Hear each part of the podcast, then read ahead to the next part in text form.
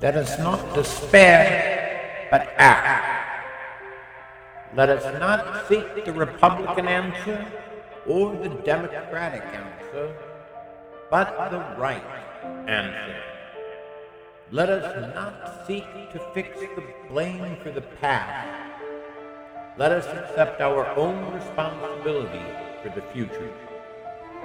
John F. Kennedy. Speech at Loyola College Alumni Banquet, Baltimore, Maryland, 18 February 1958.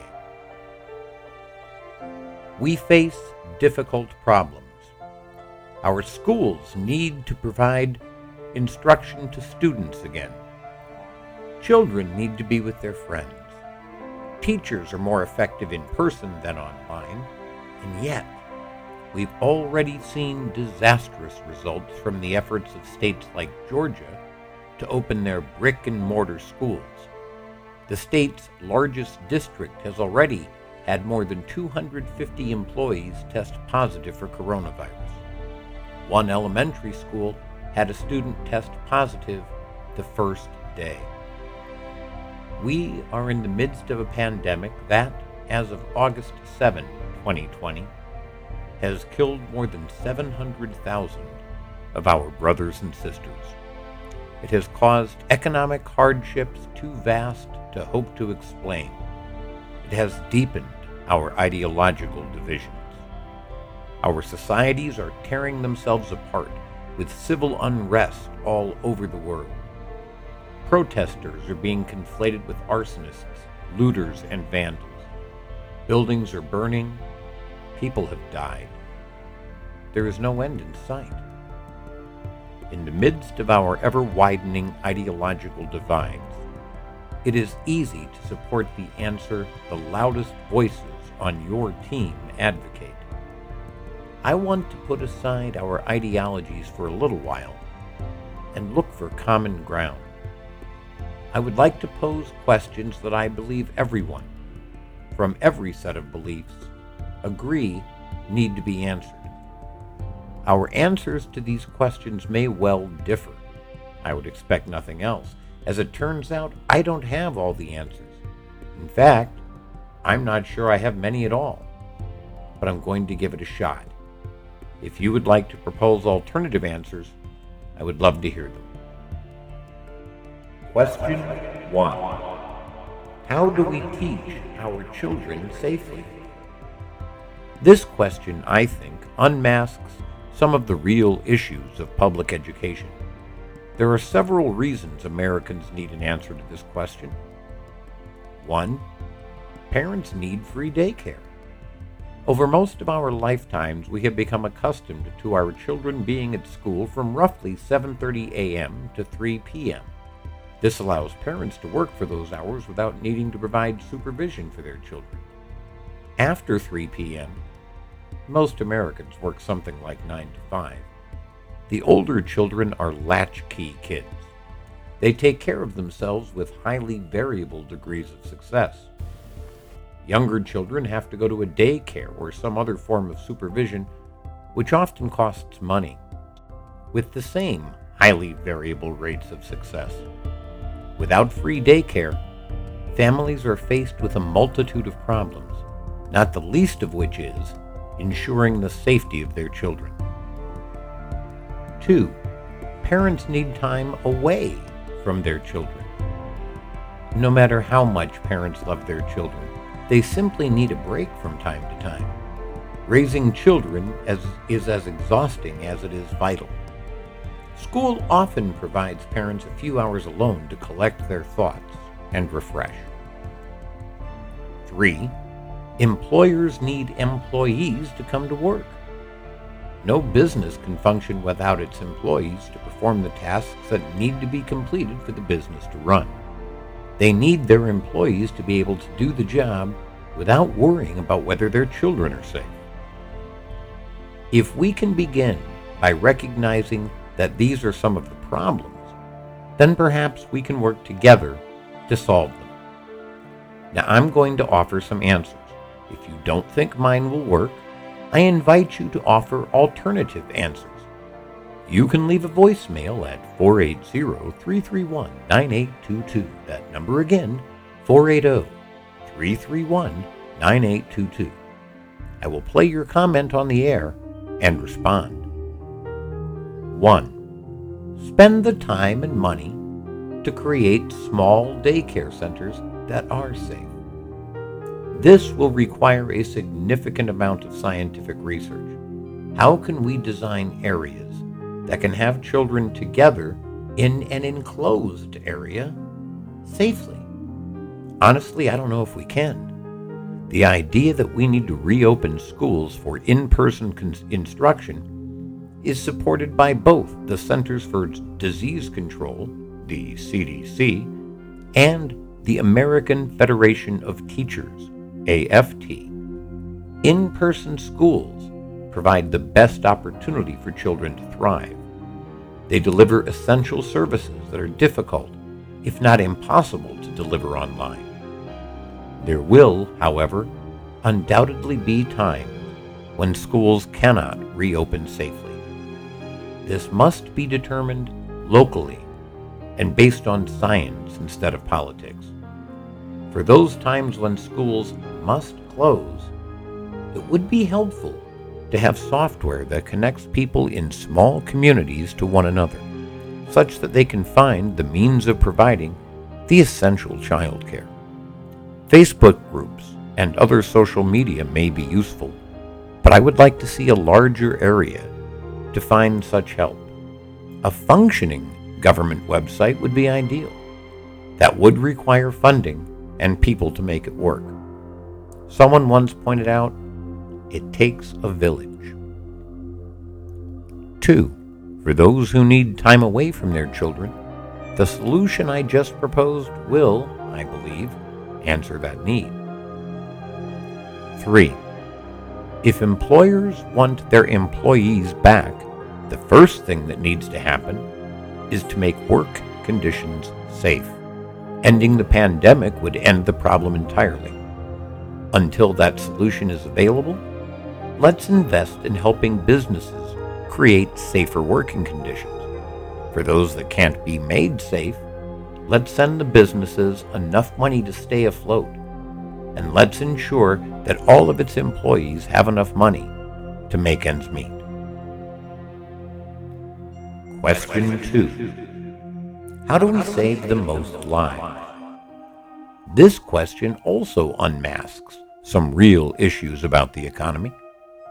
We have a significant number of people who believe the economy must be based on how hard people work. Those who don't work hard don't deserve to survive. While the pandemic has made it impossible for many people to work, this argument falls flat. You can't say, get a job, to someone whose job was made impossible by the pandemic. This presents three basic problems on which I believe most of us will agree. One, people in general must work in order to survive. Unless one is among the fortunate few who lives off of a trust fund, someone else's money, or who has inherited sufficient money to ensure they never need to work again, one has to have a job in order to meet their survival needs. Without a job, one might hope for unemployment. I've written and spoken more than a little about how poorly the unemployment system, at least in Arizona, works. I won't spend any more time on it here, except to say it's unwise to commit your survival to it. It's singularly unreliable. 2. People must spend money for the economy to function. If no one has any money, no one can buy the goods and services that keep the money flowing through the economy. If a business is able to remain open, that business needs customers. Those customers must have money to spend. Without a job, that money is likely hard to find. One cannot spend what one does not have. 3. Business owners require money to stay open. If the business can't sell its goods or services, it must still meet its overhead or close. A closed business results in job losses. The job losses result in less money to spend. Less money to spend results in more businesses that did manage to function during a pandemic closing. This results in more job losses, and so on and so on. How do we solve these problems? I'm going to offer some possible solutions. Again, I invite you to offer alternative solutions if you have them. That phone number again is 480 331 9822. 1. Give everyone. And by this, let's mean let's be clear. I mean all Americans. If it were up to me, I would say everyone on earth, but I'm willing to go one step at a time. Enough money to survive. A universal basic income would allow people to stay home when jobs can't be found to pay them. It would slow the spread of the pandemic by allowing more businesses to stay closed until they can safely open. It would relieve businesses of the need to meet payroll while they're closed.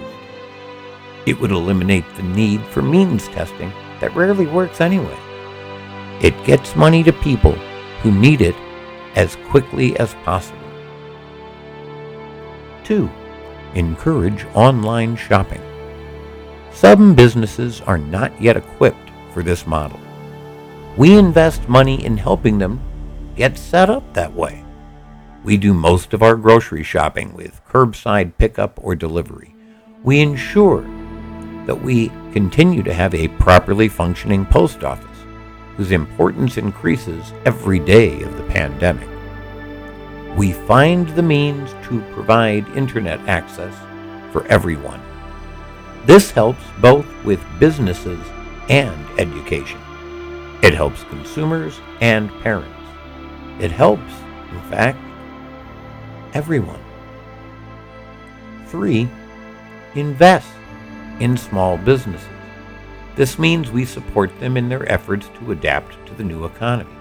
It means we ensure people have the money to keep the businesses at least able to cover their expenses, if not profitable. Help them to help themselves. Question number three. What is necessary to end the unrest? This question is the last of the three I believe we would all like to answer, and it unmasks some significant social problems in our culture. 1. Significant numbers of people feel marginalized, ignored, and abused. Many of us are ignored. Many of us are simply hidden from view by a world that is embarrassed to admit we exist. This ever growing population is rising and demanding attention. We're tired of waiting to be recognized. 2. Significant portions of the population feel threatened. We fear losing power that has traditionally been ours. We feel as though we are being stripped of our birthrights. We strongly object to the violence that arises within the protests. 3. The struggle for who will control our lives is being played out in Technicolor 3D and surround sound. Everyone is asking for control of their own lives, often at the cost of giving them control of lives that are not theirs to control. How much government should we have? How much are we morally required to do to help one another? How much are we legally required to do? Why is there often a mismatch? What are the solutions to these problems? Once more unto the breach, dear friends. I'll give you some of mine. You contribute yours. We'll try to find solutions together. Once again, call me at 480 331 9822 to offer your answers. 1 invite leaders from all sides of the protests to a virtual town hall in which they can present their demands to the leaders who can actually create the changes. All sides are heard, politely and respectfully, one at a time. A nonpartisan moderator keeps the conversation focused on solutions and keeps fallacious arguments and name calling out of the discourse. The demands are, to the greatest degree possible, met in real time for everyone to see and hear. 2. Acknowledge the need for safety. It's near the bottom of Maslow's hierarchy. If we can't meet those needs for everyone, we have no business calling ourselves a civilization. At the same time, recognize that power is seldom passed peacefully, except that power must be shared, but that it's not pie. When the protests end, the violence that tends to accompany them will end as well. Let's pay attention to the fact that violence, so far, has done little to reduce violence. 3. Give power to the largest and most diverse set of people possible. Let's do what democracy was always supposed to do give everyone a real voice in the discussion. Remove money from politics to avoid giving an unfair advantage to those who have more of it. They have plenty of advantages already. Give all Americans $100 to donate to any political cause or candidate they choose. Andrew Yang called this idea democracy dollars. Make other contributions illegal. Create a viable third party that increases the choices given to voters. Wait a minute. Every single one of your ideas costs money. Where are you getting the funding? Yeah, we just printed trillions, with a T, trillions of dollars, and spent most of it on the wealthy. Print some for the rest of us and move on.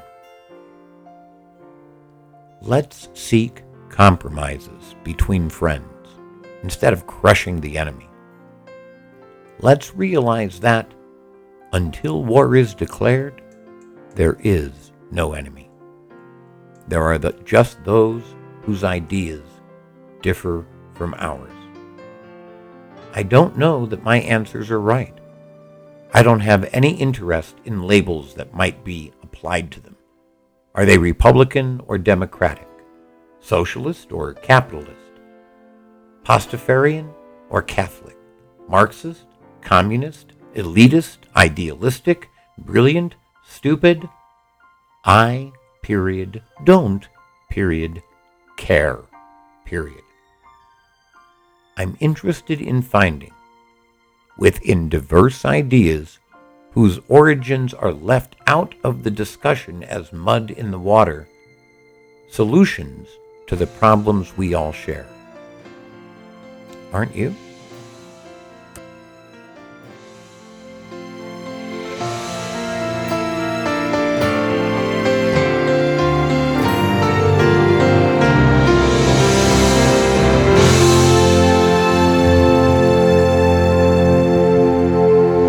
Kind of a peace do I mean, and what kind of a peace do we seek? Not a Pax Americana, enforced on the world by American weapons of war, not the peace of the grave or the security of the slave.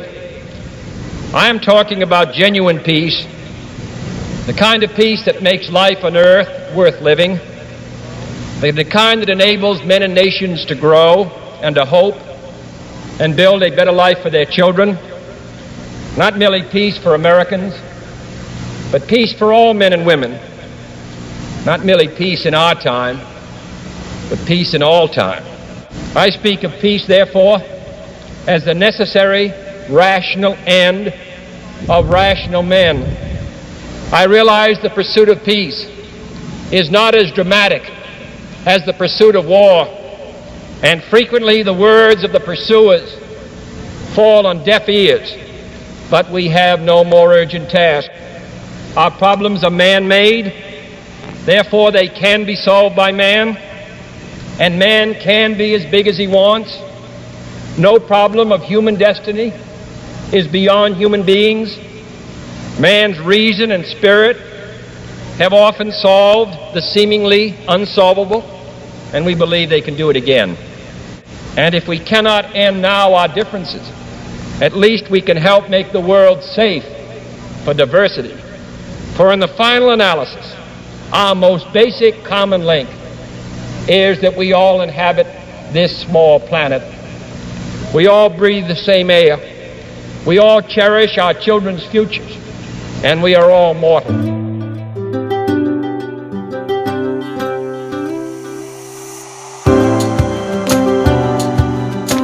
Thanks for listening. I hope you'll come visit the porch again soon. Until then, look for all the episodes on your favorite podcast app. We're on just about all of them now. Take care of yourself and each other.